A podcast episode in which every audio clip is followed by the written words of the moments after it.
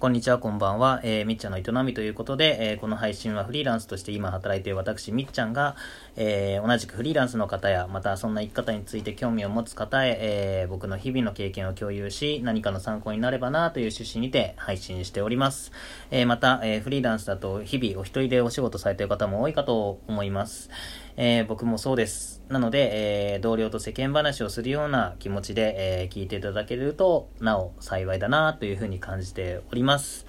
さて、えー、今日は信用と信頼について、えー、話をしていきたいなと思うんですけども、えー、皆さんはどうでしょうか？この信用と信頼って、あのなんだ、その差っていうのを意識されたことはありますでしょうか？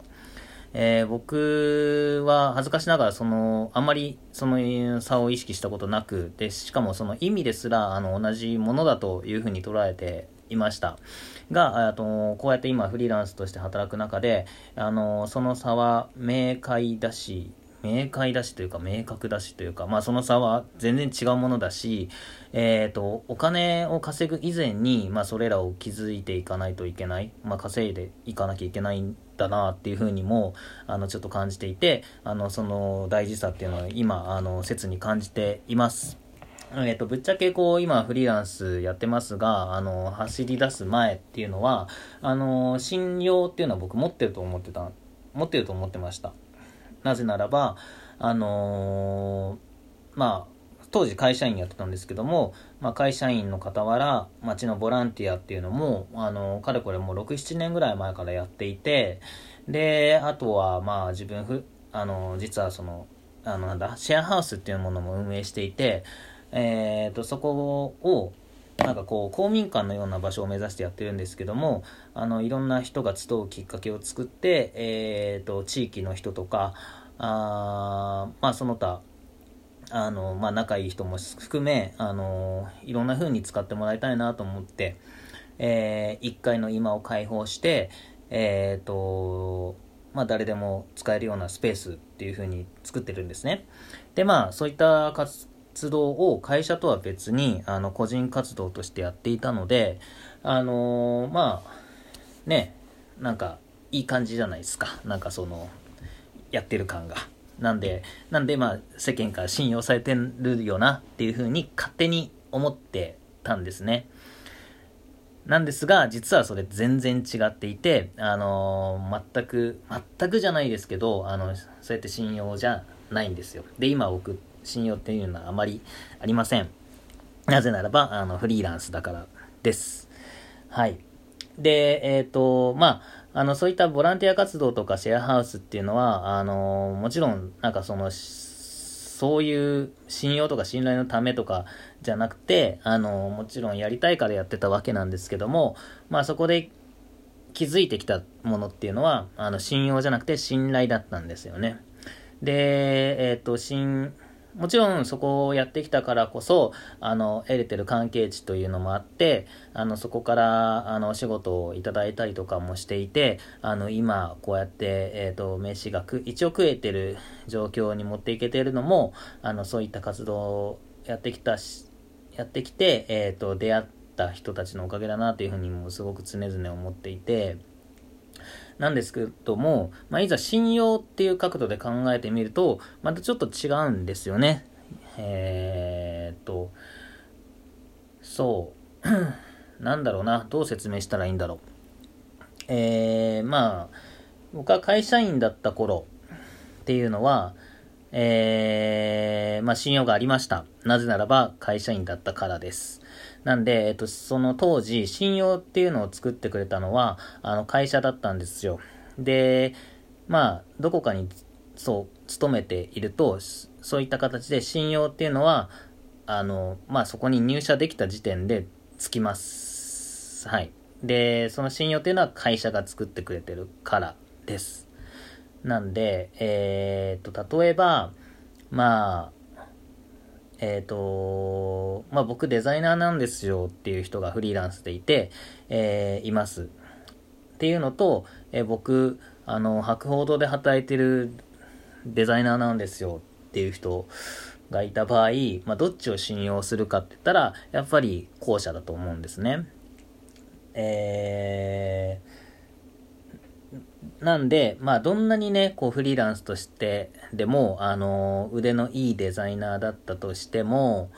えー、やっぱり信用っていうのがないと、なかなかね、やっぱりこう、新しく、まあ、新しい仕事をゲットしにくいというか、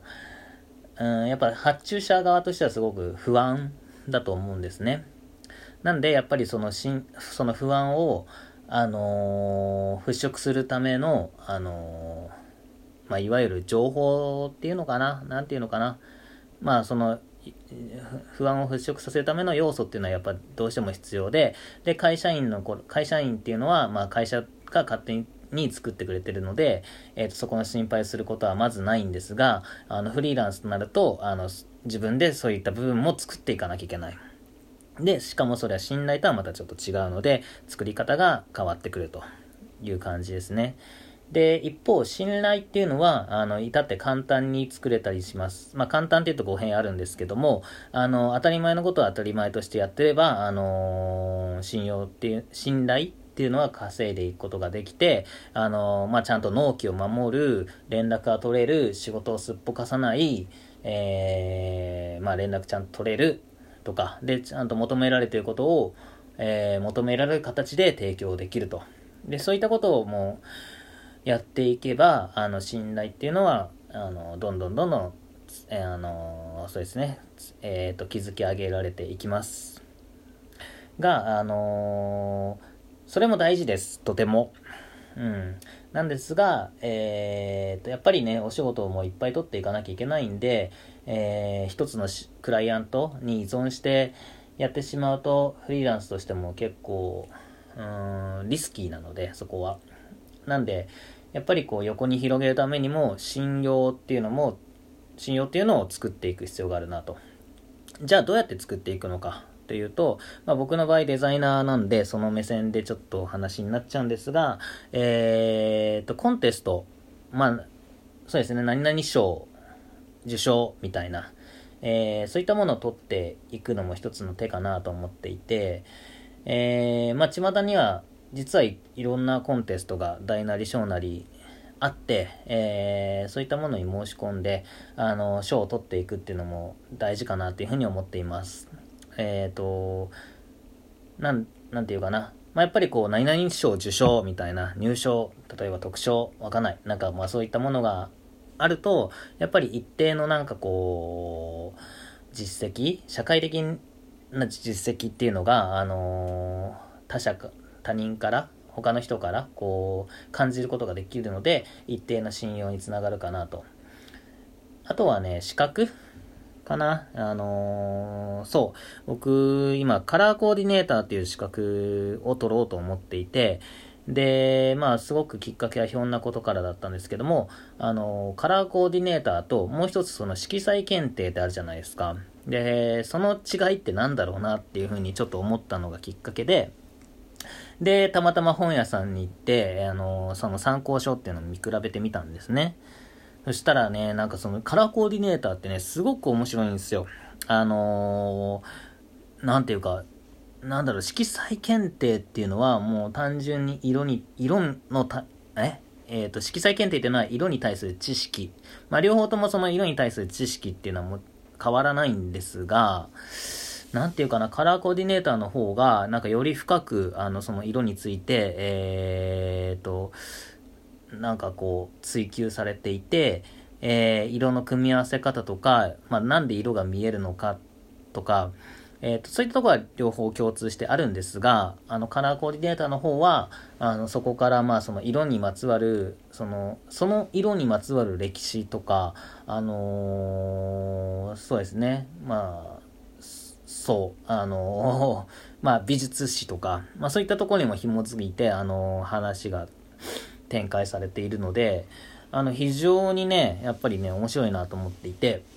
なんでまあ、単純にその信用のためとか、あの、資格のためではなくて、単純にその、知識欲、なんていうの？なんかそう、そういうもう知りたい欲のためにちょっと勉強しようと思っていて、でね、あの、まあそれを勉強の、なんつうかな。まあ、ついでならば、あの、資格を取っちゃおうと思って、そんな動機で今、あの、勉強しているんですが、あのー、まあ、とにかく、カラーコーディネーターちょっと面白いです。あのー、なんで、まあ、なんか今年からね、またちょっと仕組みが変わるようで、えーと、今まで1級、2級、ん ?3 級、2級、1級っていう仕組みだったのが、あの、それが廃止されて、スタンダードとアドバンスだっけな。なんかその2つになるようで、まあ、それはちょっと余談でしたが、えっ、と、そう。まあ、信用のために、こう、資格を取るっていうのも、あの、一つの方法かなと思っています。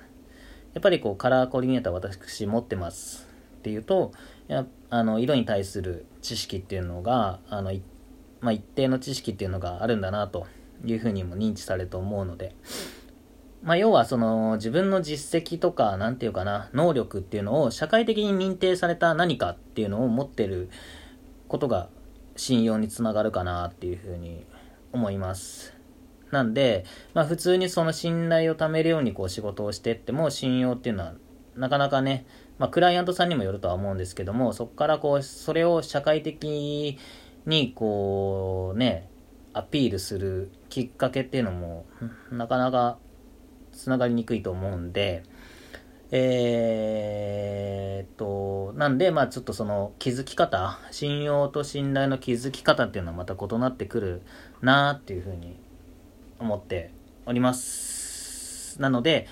えー、と、まあそういった角度で、あの、信用っていうのも、あの、まあ、なんていうかな、気づいてみてはいかがでしょうかっていうな、謎のちょっと締めになりましたが、えー、今日はこの辺で、えー、今日も聞いていただきありがとうございました。良い一日を。